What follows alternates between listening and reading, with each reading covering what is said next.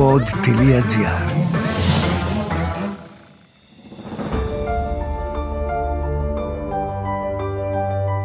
Βασιλιάδες και πρωθυπουργοί.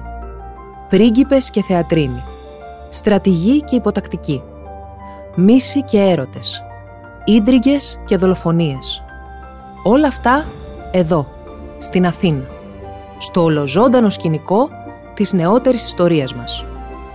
Δρόμοι, γωνιές, κτίρια, παλάτια και σοκάκια που προσπερνάμε κάθε μέρα δίχως να γνωρίζουμε τις ιστορίες που κρύβουν. Όλα αυτά τα σημεία εξερευνούμε. Γιατί είναι ωραίο να ξέρεις που βαδίζεις και τι βλέπεις. Σήμερα θα ξεκινήσουμε μια βόλτα που θα μας πάει από την Αθήνα με τις φουστανέλες, τις άμαξες και τα άλογα μέχρι την Αθήνα των παραμονών του Δευτέρου Παγκοσμίου Πολέμου. Θα βρεθούμε σε υπαίθριες γιορτές, αλλά και σε διαδηλώσεις που σημάδεψαν τη χώρα. Θα συναντήσουμε μνημεία σπουδαίων προσώπων και ιστορικών μαχών και θα αναζητήσουμε κτίσματα που δεν υπάρχουν πια. Και πού θα συμβούν όλα αυτά; Ανάμεσα στις οδούς Πατησίων, Αλεξάνδρας, Ευελπίδων και Μουστοξίδη περικλείεται το μεγαλύτερο πάρκο της Αθήνας. Σήμερα και στα επόμενα τρία επεισόδια θα περιπλανηθούμε στο πεδίο του Άρεος και θα αναζητήσουμε τις συναρπαστικές του ιστορίες. Πάμε λοιπόν να πιάσουμε τα πράγματα από την αρχή. Πρώτα-πρώτα, τι σημαίνει το όνομά του και από πού προέρχεται.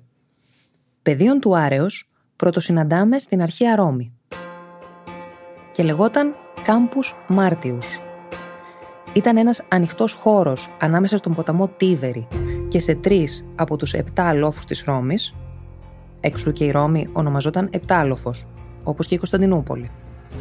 Ο χώρος αυτός χρησιμοποιήθηκε μεταξύ άλλων και ως χώρος στρατιωτικών ασκήσεων. Αφιερώθηκε, όπως ήταν λογικό, στον θεό του πολέμου, τον Άρη, που στα λατινικά λέγεται Μάρς, εξού και κάμπους Μάρτιους πεδίων του Άρεος ελληνιστή. Ως χώρος στρατιωτικών παρελάσεων και ασκήσεων πήρε το όνομά του, κατά αντιστοιχεία με το κάμπους Μάρτιους, το Champ de Mars στο Παρίσι, που απλώνεται μπροστά από τον πύργο του Άιφελ. Την ονομασία πεδίων του Άρεος δε τη συναντάμε από την Αγία Πετρούπολη μέχρι την πόλη του Μεξικού και τη μακρινή Αυστραλία. Το δικό μας πεδίον του Άρεος ξεκίνησε να λειτουργεί επιόθωνος και πήρε το όνομά του με την ίδια λογική. Μιας και εκεί, κοντά στο ναό των ταξιαρχών, βρισκόντουσαν οι στρατώνες υπηκού και μπροστά τους γινόντουσαν στρατιωτικά γυμνάσια. Κατά την περίοδο της βασιλείας του Όθωνα, κάθε Κυριακή, το πεδίο του Άρεος πλημμύριζε με κόσμο. Μαζευόντουσαν εκεί κάτοικοι της πρωτεύουσας όλων των κοινωνικών τάξεων και έπαιρναν μέρος στη μεγάλη γιορτή που στενόταν. Τις Κυριακές λοιπόν μπορούσε να συναντήσει κανείς σε εκείνες τις υπαίθριες γιορτές που στείνονταν στο πεδίο του Άρεος από τον Όθωνα, την Αμαλία και μέλη της αυλής μέχρι ρακένδιτους ζητιάνους. Και φυσικά από τη γιορτή δεν θα μπορούσε να λείπει η μουσική.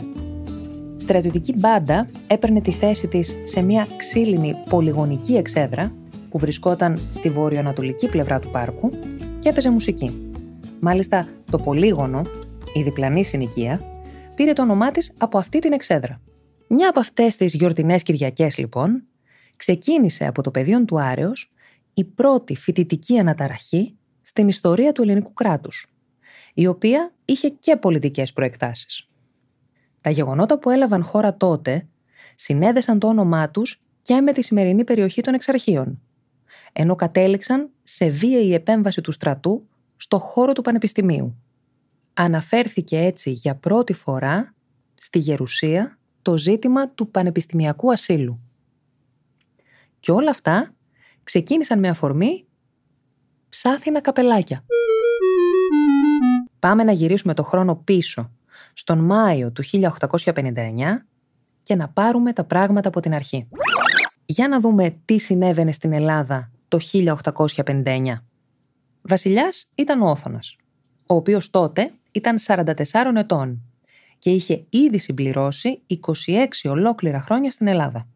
Ωστόσο, η εμπλοκή της χώρας στον Κρημαϊκό πόλεμο λίγα χρόνια νωρίτερα, με πρωτοβουλία του Όθωνα, η οποία κατέληξε σε ναυτικό αποκλεισμό της χώρας και ουσιαστικά σε κατοχή της από τους Αγγλογάλους, είχε δημιουργήσει σοβαρό αντιδυναστικό ρεύμα εναντίον του Όθωνα.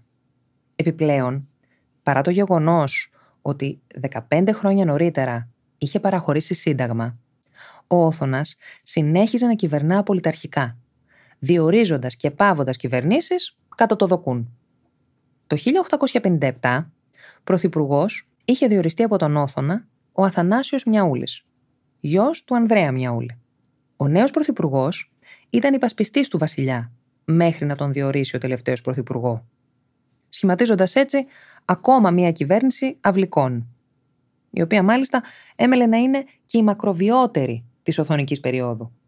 Κυβέρνησε για τέσσερα χρόνια και έξι μήνες. Πρώτος υπουργός Εξωτερικών αυτής της κυβέρνησης ήταν ο Αλέξανδρος Ρίζος Ραγκαβής, διπλωμάτης, πεζογράφος και καθηγητής αρχαιολογίας του Πανεπιστημίου Αθηνών. Ο Ρίζος Ραγκαβής είχε υποστηρίξει επανειλημμένο την άποψη ότι ήταν εθνική ανάγκη, ειδικά οι πιο εύποροι, να στηρίζουν την εγχώρια οικονομία, αγοράζοντας ελληνικά προϊόντα και όχι εισαγόμενα. Έφερε μάλιστα ως παράδειγμα ότι θα μπορούσαν να επιλέγουν αντί για εισαγόμενα καπέλα, τα ψάθινα πλεκτά καπέλα που κατασκευάζονταν στη Σύφνο και λέγονταν σκιάδια, από τη σκιά που προσέφεραν. Ο μεγαλύτερος γιος του Ρίζου Ραγκαβή, ο Κλέον, διέδωσε την ιδέα σε μαθητές και φοιτητές και έτσι, στις 10 Μαΐου του 1859, βγήκαν για τον Κυριακάτικο περίπατό τους στο πεδίο του Άρεος, φορώντας σκιάδια, στα οποία είχαν τοποθετήσει γαλανόλευκες κορδέλες. Από την κίνηση αυτή όμως, πλήττονταν οι έμποροι που έκαναν εισαγωγή καπέλων από το εξωτερικό. Έτσι, έστειλαν στο πεδίο του Άρεος υπαλλήλους τους, που φορούσαν αστεία και κουρελιασμένα σκιάδια, ώστε να διακομωδήσουν και να προκαλέσουν τους νεαρούς. Τα αίματα, όπως ήταν φυσικό, άναψαν, με αποτέλεσμα να ξεσπάσουν επεισόδια ανάμεσα στις δύο ομάδες. Και δεν άργησε να παρέμβει η αστυνομία. Έλα μου όμως που η αστυνομία, αντί να στραφεί εναντίον των υπαλλήλων των εισαγωγέων καπέλων, που είχαν προκαλέσει τα επεισόδια, στράφηκε εναντίον των μαθητών και των φοιτητών. Μάλιστα, συνέλαβε και φυλάκισε μερικούς από αυτούς. Μπροστά στα επεισόδια ήταν και ο Όθωνας με την Αμαλία, που έτυχε να βρίσκονται στο πεδίο του Άρεως εκείνη τη στιγμή. Θα μου πείτε γιατί; Ο λόγος ήταν ότι ο αστυνομικός διευθυντής Κωνσταντίνος Δημητριάδης, ο οποίος ήταν παρόν στα επεισόδια και ήταν εκείνος που έδωσε την εντολή να στραφεί η αστυνομία εναντίον των μαθητών και των φοιτητών και όχι εναντίον των πληρωμένων υπαλλήλων, είχε πληροφορίες ότι κακόβουλα είχε υποβληθεί στους νέους η ιδέα ότι η εισαγωγή των ακριβών καπέλων ήταν συνέπεια της πολυτέλειας του παλατιού και γενικότερα της αυλής. Οπότε η κίνηση να φορέσουν σκιάδια θεωρήθηκε αντιδυναστική. Και αν μας ακούγεται υπερβολικό ή παράλογο αυτό, να σημειωθεί ότι από καιρό ο Δημητριάδης ήθελε ουσιαστικά να πουλήσει εκδούλευση στην αυλή και να αποδείξει την αφοσίωσή του στον Όθωνα. Και τελικά τα κατάφερε, χωρίζοντας τους φοιτητές σε γαριβαλτινούς και Αυστριακούς. Γαριβαλτινοί ονομάστηκαν εκείνοι που φορούσαν τα σκιάδια – είχαν πάρει το όνομά τους από τον Τζουζέπε Καριμπάλντι, σπουδαία στρατιωτική και πολιτική προσωπικότητα της Ιταλίας, που εκείνη την περίοδο πολεμούσε εναντίον των Αυστριακών και συνέβαλε καθοριστικά στην Ιταλική ενοποίηση. Αυστριακοί από την άλλη ονομάστηκαν οι καθεστωτικοί νέοι, που φορούσαν λευκά ψηλά καπέλα.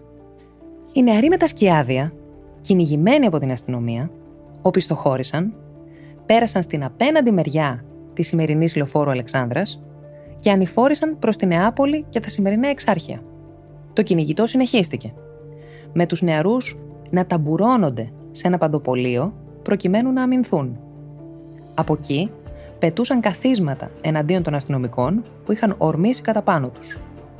Τελικά οι αστυνομικοί κατάφεραν να τους εκτοπίσουν από το πατοπολείο, όχι όμως και να τους διαλύσουν. Οι νεαροί κατευθύνθηκαν προς το κέντρο της πόλης και στη διασταύρωση των οδών Ερμού και Εόλου, εκεί όπου βρισκόταν το γνωστό καφενείο «Η Ωραία Ελλάς», συγκεντρώθηκαν ξανά, ενώ μαζί τους ενώθηκε μεγάλο πλήθος για να τους συνδράμει. Τα επεισόδια συνεχίστηκαν και την επόμενη μέρα, όταν φοιτητές και πλήθος λαού συγκεντρώθηκαν μπροστά στο Πανεπιστήμιο. Το Πανεπιστήμιο τότε λειτουργούσε στο κτίριο της Οδού Πανεπιστημίου, στο μεσαίο από τα τρία κτίρια της Τριλογίας των Αθηνών. Ακολούθησε διαδήλωση, η οποία κατέληξε στο Υπουργείο Εσωτερικών, με τους διαδηλωτές να απαιτούν την πάυση του Διευθυντή της Αστυνομίας Δημητριάδη. Η απάντηση του Υπουργού ήταν ότι το θέμα θα εξεταζόταν, με αποτέλεσμα οι διαδηλωτές να κατευθυνθούν προς τα ανάκτορα αυτή τη φορά, ζητώντας να εμφανιστούν και ενώπιον του Βασιλιά για το ίδιο θέμα. Ο Όθωνα όμως αρνήθηκε να τους δεχτεί σε ακρόαση, προβάλλοντας ως δικαιολογία πως όσοι ήθελαν να τον συναντήσουν προσωπικά θα έπρεπε, κατά την ανακτορική εθιμοτυπία, να υποβάλουν προηγουμένως τις αναφορές τους.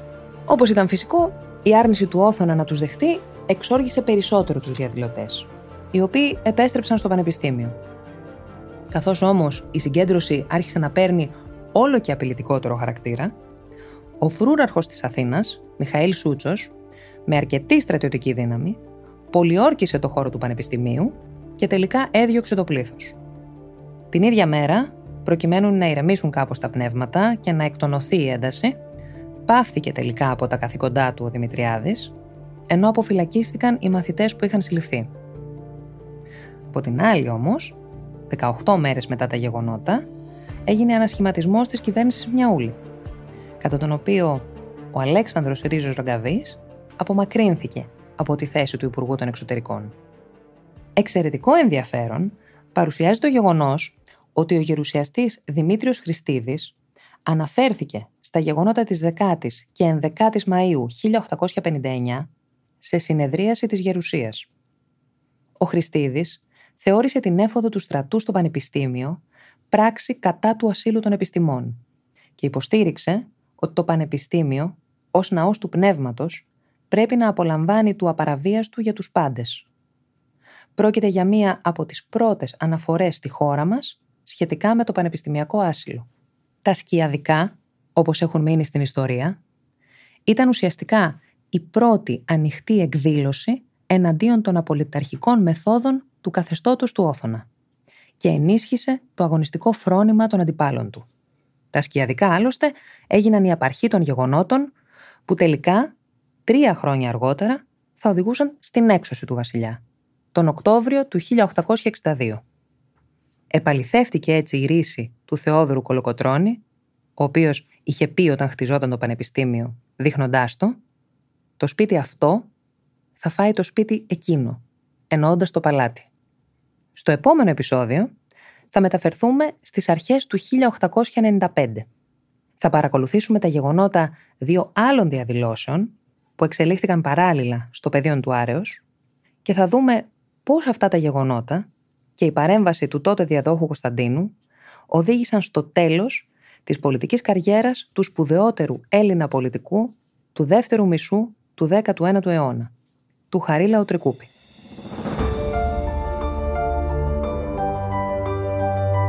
Μπορείτε να ακούσετε το podcast «Κάθε γωνιά μια ιστορία» στο pod.gr, στο Spotify, στα Google Podcast, στα Apple Podcast ή σε όποια άλλη εφαρμογή ακούτε podcast από το κινητό σας.